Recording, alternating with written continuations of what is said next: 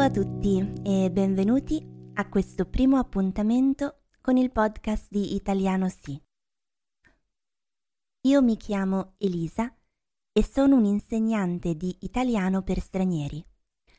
Ho deciso di iniziare questo podcast per aiutare i miei studenti e tutte le persone che stanno imparando l'italiano.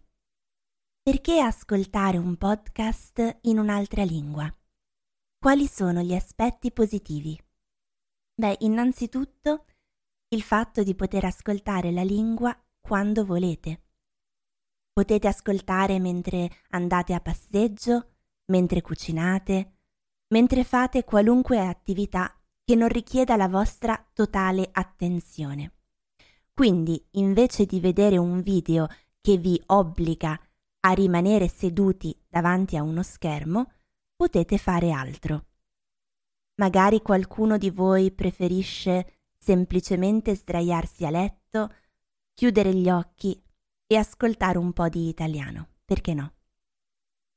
Ci sono sicuramente moltissimi podcast in italiano, ma sono fatti soprattutto per un pubblico italiano e sono sicuramente molto più difficili da ascoltare per uno straniero a meno che non abbiate un livello molto alto.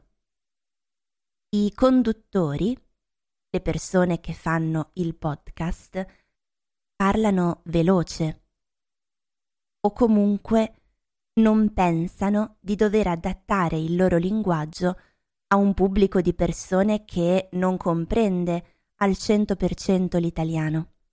Io invece in questo podcast cerco di parlare piano e in modo chiaro. In ogni caso, se stai ascoltando e capisci una buona parte, diciamo oltre il 70% di quello che dico, significa che hai comunque un livello abbastanza alto, direi almeno un B1, forse B2. Se hai un livello più basso, può comunque essere un'esperienza utile se non altro per assimilare la lingua in modo indiretto, ascoltando l'accento, la cadenza, le parole. Ma ovviamente non puoi capire tutto, quindi può essere un po' frustrante. Frustrante significa irritante. Vuoi capire ma non riesci, quindi sei frustrato. Ci vuole tempo. E un giorno vedrai che improvvisamente quando ascolti un podcast come questo, capirai sempre di più. 60%, 70%, 80%, fino a che ti rendi conto che parlo anche troppo lentamente per te. E a quel punto puoi iniziare ad ascoltare podcast autentici di trasmissioni italiane. Ma per il momento Spero che questo esercizio di ascolto vi possa essere utile e vi possa aiutare a migliorare il vostro italiano. Perché lo faccio io personalmente? Perché amo il mio lavoro di insegnante, amo insegnare la lingua, la cultura, l'arte italiana e amo anche imparare le lingue. Insomma, amo tutto ciò che ha a che fare con le lingue e penso che se quello che sto facendo può aiutare qualcuno, allora sono molto felice. Io stessa ascolto diversi podcast, non in italiano, ma in norvegese e in tedesco, perché parlo queste lingue a un livello abbastanza alto da poter ascoltare un podcast senza problemi. In norvegese riesco anche ad ascoltare podcast fatti per parlanti nativi, ma preferisco lo stesso ascoltare quelli pensati apposta per chi impara la lingua. Forse perché la sensazione di capire al 100% mi piace, mi rilassa. Quando invece voglio sforzarmi, sforzarmi significa dare il massimo, quindi sforzarmi a migliorare il mio norvegese o tedesco, allora ascolto qualcosa indirizzato ai parlanti nativi di quella lingua, cioè quelli che hanno come lingua madre il tedesco e il norvegese. È un po' più difficile. Capisco abbastanza, ma devo essere concentrata.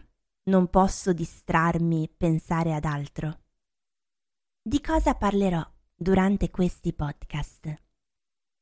Prima di tutto, l'obiettivo per me è creare un contenuto in un italiano chiaro e comprensibile a tutti voi che state ascoltando. Per quanto riguarda gli argomenti, non parlerò delle regole dell'italiano. Perché? Perché lo faccio già durante il mio lavoro e nei video di YouTube che sto preparando. Credo che sia meglio parlare di questi argomenti in un video perché posso utilizzare delle lavagne digitali per scrivere e dare spiegazioni più chiare. Ma questo non vuol dire che non parlerò qui della lingua. Ci saranno degli spazi riservati. Per esempio, ogni podcast avrà una piccola parte riservata alla spiegazione di un modo di dire, un'espressione in italiano. Parlando del podcast in generale, la durata sarà di circa 45 minuti e una frequenza di due o tre volte al mese. Non so se per voi sia tanto o poco. Se è poco, beh, potrò sempre cercare di fare di più in futuro. Se invece è tanto, potete mettere pausa e continuare in un altro momento. Credo che 45 minuti, forse un'ora, sia un tempo necessario per immergersi nella lingua e trarre dei vantaggi. Più tempo mi ascoltate parlare in italiano, meglio capirete. Di che altro parlerò, oltre ai modi di dire? Cercherò di darvi sempre un consiglio su qualcosa che potete fare per praticare la lingua magari una canzone da ascoltare, da tradurre, magari un film, un libro, un canale YouTube. E poi vedremo insieme delle notizie del giornale, quello che succede in Italia e nel mondo. E poi parlerò di quello che succede a me, quindi esperienze che faccio, ma anche le cose di tutti i giorni, come passo le mie giornate, cosa mangio, dove vado, cosa vedo. Vivo all'estero, al momento sono in Germania, ma ho vissuto in altri paesi, tra cui la Norvegia, e per questo parlo le due lingue. Bene, ora vi racconto qualcosa su di me, così imparate a conoscermi. Sono italiana e in Italia ho vissuto in Lombardia, poi a Roma e in Toscana, vicino a Firenze. Mi piace conoscere nuove lingue e culture, leggere libri di narrativa, tenermi informata su quello che succede nel mondo e mi affascina la tecnologia. Di lavoro faccio l'insegnante di italiano. Il tema della puntata. Il tema di cui volevo parlarvi oggi è proprio l'insegnamento e del percorso che si fa in Italia per diventare insegnanti. C'è un po' di confusione sull'argomento perché le cose funzionano in modo diverso nei paesi in cui ho vissuto. Molti studenti danno per scontato che io abbia studiato per diventare insegnante, magari educazione o pedagogia. Dare per scontato significa pensare che una cosa sia sicuramente vera. In Italia non esiste esattamente un corso universitario per diventare insegnanti, come invece in altri paesi. O meglio, c'è la facoltà di scienze della formazione. Facoltà significa il corso di studi universitario. La laurea in scienze della formazione permette di diventare insegnante nella scuola dell'infanzia e nella scuola primaria, quindi all'asilo, dove i bambini vanno tra 1 e 5 anni, e alla scuola elementare, tra i 6 e i 10 anni. Eh, laurea significa ottenere il titolo di dottore alla fine degli studi universitari. Quindi diciamo per esempio prendere una laurea in ingegneria, in medicina, in economia, in lingue, eccetera. In Italia il bachelor si chiama laurea triennale e il master si chiama laurea magistrale o specialistica. Come si diventa quindi insegnanti per le scuole superiori? Chiunque, dopo aver ottenuto una laurea specialistica, quindi di 5 anni, può ottenere l'abilitazione all'insegnamento. L'abilitazione è ciò che ti permette di svolgere una professione. Per esempio, l'abilitazione per diventare avvocato, giornalista, medico. La situazione in Italia è un po' complicata perché continuano a cambiare le regole. Quando io ho finito l'università c'era una specie di continuazione dell'università chiamata TFA, che durava un anno e ti permetteva di diventare insegnante. Dal 2017 esiste una cosa chiamata FIT, FIT, che dura tre anni e inserisce una persona appena laureata in una scuola tramite stage. Ma mi sembra che oggi sia cambiato di nuovo tutto. Il FIT non esiste più. Bisogna invece partecipare al concorso per ottenere l'abilitazione e poi fare un anno di stage.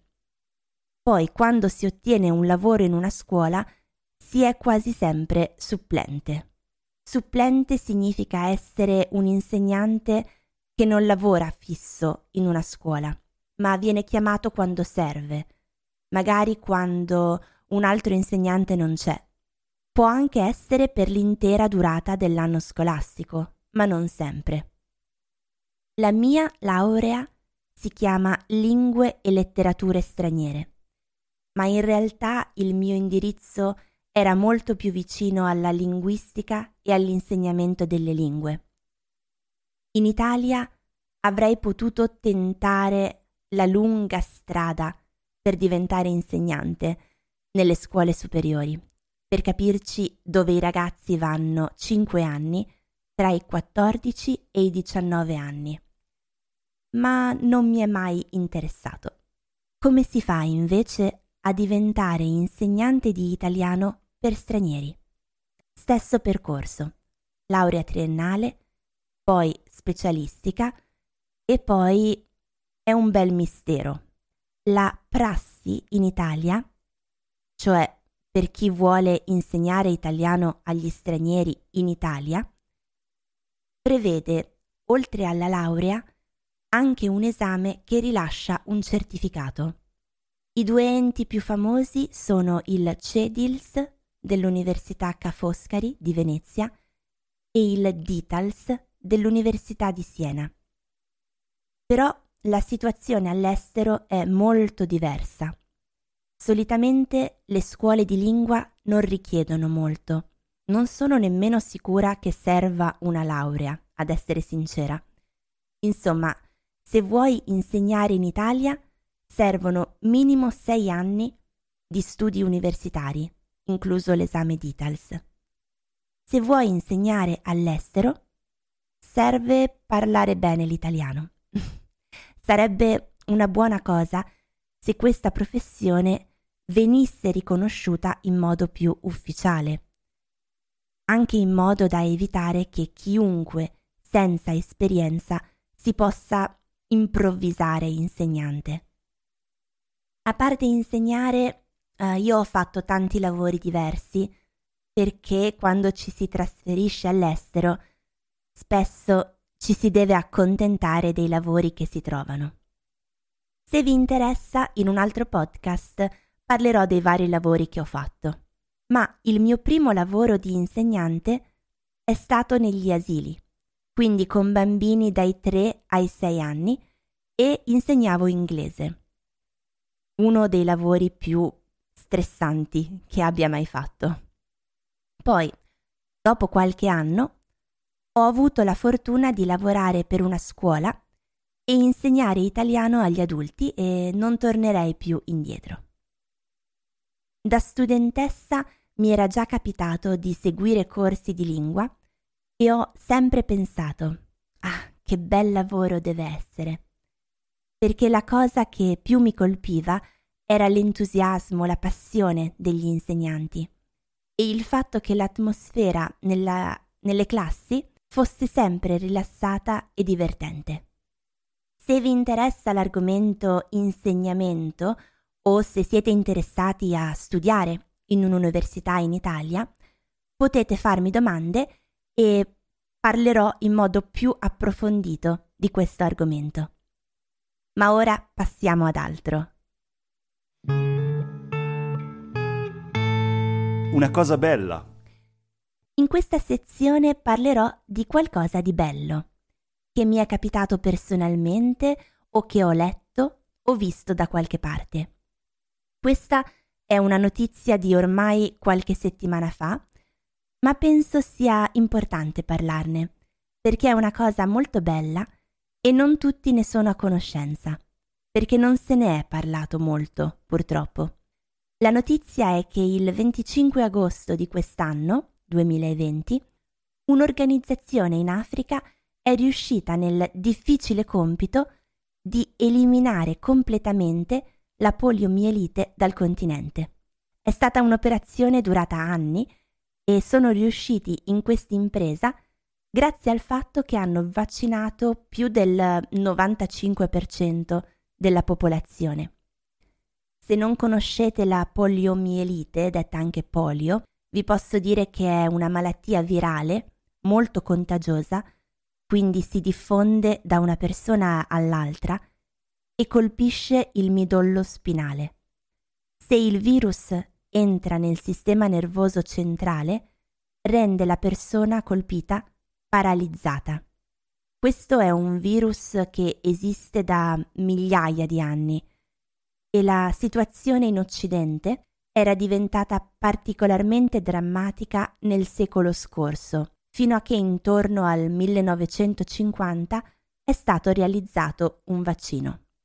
Ora rimangono ancora due paesi al mondo dove il virus rappresenta ancora un problema, e sono l'Afghanistan e il Pakistan, ma è molto probabile che riusciremo a estinguere completamente questo virus e trovo che questa sia sicuramente una notizia meravigliosa. Che fastidio!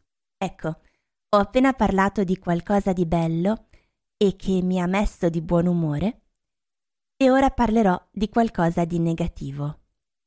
In realtà non necessariamente di negativo, ma qualcosa che mi irrita. Che fastidio significa che irritazione. Qui esprimerò solo il mio personale punto di vista, quindi potete condividerlo oppure no. Tenete presente che adesso sono in Germania, quindi se mi devo lamentare di qualcosa avrà probabilmente a che fare con la situazione che sto vivendo attualmente. Perché di solito tendiamo a essere infastiditi da situazioni che ci coinvolgono da vicino, non da eventi lontani. Se mi domandate qual è la cosa che ti dà più fastidio in Germania, la mia risposta è facile. Le casse al supermercato. Io sono abituata in Italia, ma anche in Norvegia, al fatto che dopo che il cassiere o la cassiera hanno passato i prodotti sul registro della cassa, ci sia tanto spazio per il cliente per sistemare con relativa calma la spesa dentro alle buste. Spesso le casse hanno una barriera divisoria alla fine per permettere a una persona di mettere via la spesa, mentre il cassiere fa scorrere i prodotti del cliente successivo. Ecco, questo non esiste in Germania. Qui c'è il concetto di fare tutto veloce, veloce, veloce. E per di più, dopo il cassiere, ci saranno praticamente 20 centimetri di spazio. Quindi, se non imbusti velocemente la spesa, i prodotti iniziano a cadere per terra. Ogni volta che arrivava il mio turno alla cassa, avevo già pronta la busta aperta e mentre il cassiere passava il cibo, lo mettevo subito nella busta. Poi ti dicono il prezzo, mentre metà dei prodotti sono ancora sul nastro e con una mano prendevo il portafoglio, con l'altra continuavo a imbustare, con i clienti dietro di me che stavano quasi con il fiato sul collo. Prima del corona, ovviamente. Non so come facciano i tedeschi a non rendersi conto di quanto stressante sia questa situazione. Comunque, ora ho trovato la soluzione per me. Faccio sempre la spesa con il carrello, quello grande per cui serve una monetina per usarlo, e invece di mettere il cibo nelle buste, lo rimetto nel carrello a ritmo velocissimo. Poi pago e mi vado a mettere in un angolo tranquillo del supermercato dove posso riempire le buste con tutta calma. Se c'è qualche tedesco che sta ascoltando, vi propongo di fare insieme delle grandi proteste in piazza per richiedere casse del supermercato con tanto spazio alla fine e possibilmente una barra divisoria. Grazie. Una regione italiana. Allora, in questa sezione, come potete immaginare dal titolo, vi parlerò in ogni episodio di una diversa regione italiana. Prima di tutto, la regione è la divisione del territorio italiano, come per esempio Toscana, Sardegna, Lombardia. Le regioni italiane sono 20. Oggi vi parlo di una regione che è stata l'ultima a diventare ufficialmente regione italiana, nel 1946. La Valle d'Aosta. Si trova a nord-ovest ed è la regione più piccola d'Italia e con meno abitanti. Infatti ne ha poco più di 125.000. Mm, la Valle d'Aosta è famosa per le sue montagne. Si trova infatti in mezzo alle Alpi ed è circondata dalle catene montuose più alte in Italia. Il Monte Bianco, il Monte Rosa, il Cervino e il Gran Paradiso. Il Monte Bianco è la montagna più alta d'Europa, con quasi 5.000 metri di altezza. La temperatura può andare da meno 30 gradi in inverno fino a 30 gradi in estate. In questa regione ci sono due lingue ufficiali, l'italiano e il francese. Quindi, anche se la lingua più parlata è l'italiano, tutti conoscono il francese. L'economia si basa principalmente sul turismo. Le attrazioni principali da vedere sono i castelli, che sono infatti tantissimi, circa un centinaio, anche se di molti sono rimasti ormai solo pochi ruderi. Il castello più famoso è quello di Fenis. Oltre ai castelli si possono visitare molti musei e naturalmente i turisti vanno in Valle d'Aosta soprattutto per sciare. Veniamo al cibo. Come tutti i luoghi di montagna, la cucina è molto calorica. Gli ingredienti preferiti sono la selvaggina e la fontina, che è il formaggio tipico della regione. Il condimento più diffuso è il burro. Alcuni piatti locali famosi sono la seupa alla vapelenense, scusate non so se lo pronuncio bene, che è un piatto fatto con patate, cavoli, fontina e brodo di carne. Poi la carbonada, attenzione a non confonderla con la carbonara. La carbonada è un piatto a base di carne di bovino cotta molto lentamente. E il dolce più famoso è il blanc manger, che in realtà è originario della Sicilia, ma è molto diffuso in Valle d'Aosta.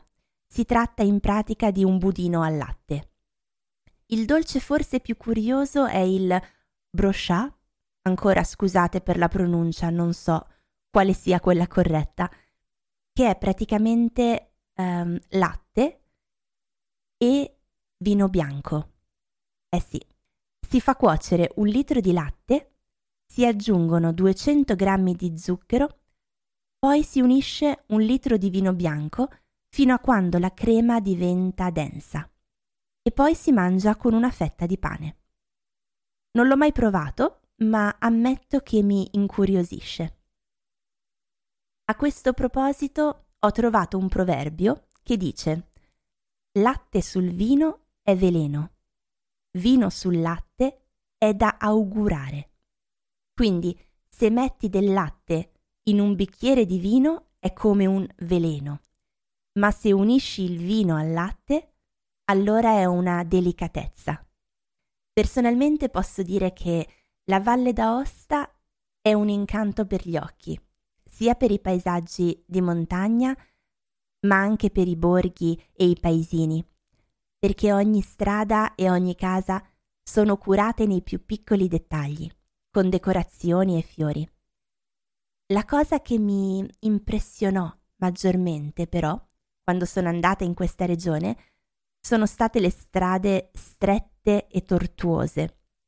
Ricordo una gita scolastica alle elementari, in autobus, e tutti noi bambini guardavamo fuori dai finestrini, terrorizzati, perché l'autobus era così grande che a ogni curva sembrava uscisse oltre i bordi della strada e ai lati c'erano profondi precipizi. Comunque, se vi piace la montagna, la natura e la vita sana e tranquilla, vi consiglio assolutamente di visitare questa piccola regione. Il modo di dire della puntata. Siamo arrivati al momento dei modi di dire, che, attenzione, non sono la stessa cosa dei proverbi. I proverbi sono vecchi detti popolari che vogliono riportare la verità o quello che la gente crede sia la verità, spesso basati sull'esperienza tradizionale e popolare. I modi di dire detti anche espressioni idiomatiche, sono delle frasi che si possono usare in determinate situazioni e hanno un significato figurativo, diverso dal significato letterale della parola o della frase. Il modo di dire di oggi è cadere dalle nuvole. Le nuvole sono quelle cose bianche o grigie che stanno in cielo ma non significa letteralmente essere sopra le nuvole e cadere giù. Cosa vuol dire questa espressione? Non so se esiste anche nella vostra lingua. Provate a pensare. Cosa può voler dire secondo voi? Vi dico una frase d'esempio. Quando mi hanno detto che l'esame era oggi, sono caduta dalle nuvole vuol dire che io non sapevo che l'esame era oggi e quando mi hanno dato questa notizia sono rimasta molto sorpresa. Ero l'unica persona a non saperlo. Quindi, quando scopriamo qualcosa che ci sorprende molto, ma che è noto a tutti, cadiamo dalle nuvole. Un altro esempio. Non fare finta di cadere dalle nuvole significa che io so benissimo che questa notizia non è una sorpresa per te. Quindi non fare finta, non fingere che non lo sapevi. La canzone della puntata.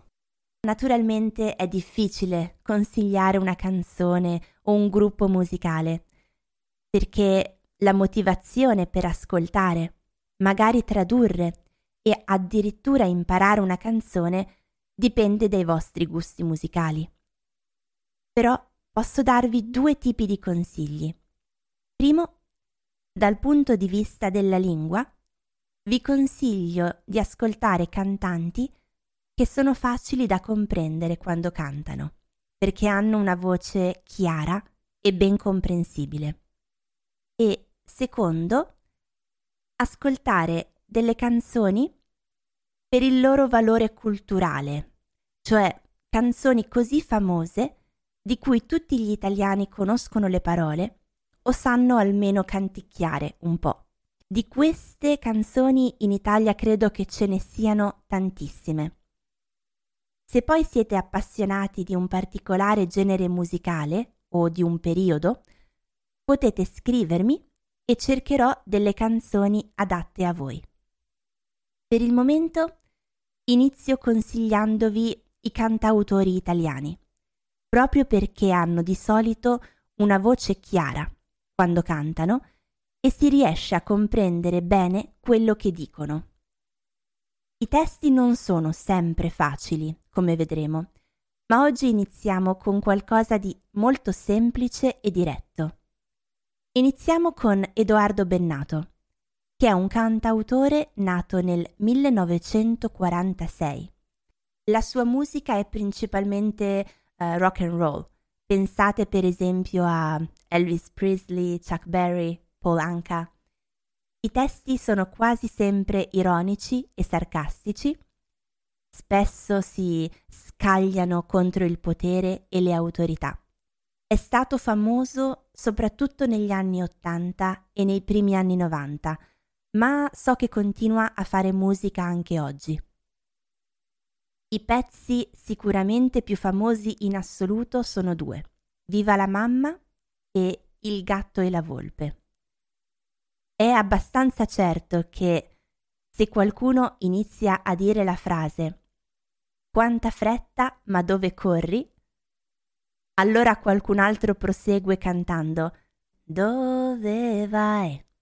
Se ci ascolti per un momento capirai. Lui è il gatto e io la volpe, siamo in società, di noi ti puoi fidare. La canzone fa riferimento ai due personaggi nella storia di Pinocchio, il gatto e la volpe. Sono quelli che convincono Pinocchio a seguirlo e lo imbrogliano.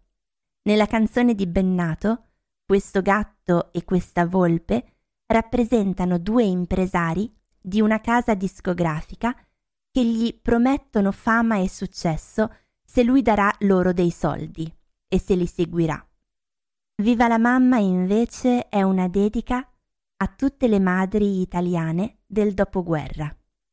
Infine, un'altra canzone che vi consiglio di ascoltare, sempre di Bennato, è L'isola che non c'è, altra canzone famosissima, anche se non al livello delle prime due. L'isola che non c'è è l'isola di Peter Pan, dove vivono i bambini che non crescono mai. La canzone parla di un posto utopico dove cercare la felicità. Il suggerimento della puntata. Cosa vi posso suggerire in questo primo podcast? Forse mh, mm, di continuare ad ascoltare i miei podcast per esercitarvi nell'ascolto. Scherzi a parte, oggi voglio dare un consiglio a quelli di voi che stanno studiando italiano in modo attivo, quindi seguendo corsi, facendo esercizi, magari anche solo Duolingo. Dunque il consiglio è fate poco, ma fatelo tutti i giorni. Non cercate di concentrare tutto lo studio in un solo giorno per molte ore Fate piuttosto solo 10 minuti, ma fatelo tutti i giorni. Vi assicuro che apprendere poche nozioni alla volta e lentamente vi permetterà di capirle meglio e memorizzarle molto più a lungo. Se ci pensate, se dovete imparare 100 nuove parole, è molto più efficace impararne 5-10 al giorno piuttosto che cercare di memorizzarle tutte insieme. Bene, per oggi è tutto. Spero che il podcast vi sia piaciuto e soprattutto che sia stato per voi un buon esercizio di ascolto. Se avete domande potete scrivermi a questo indirizzo mail info chiocciola italianosi.com info at italianosi.com Alla prossima puntata! Ciao!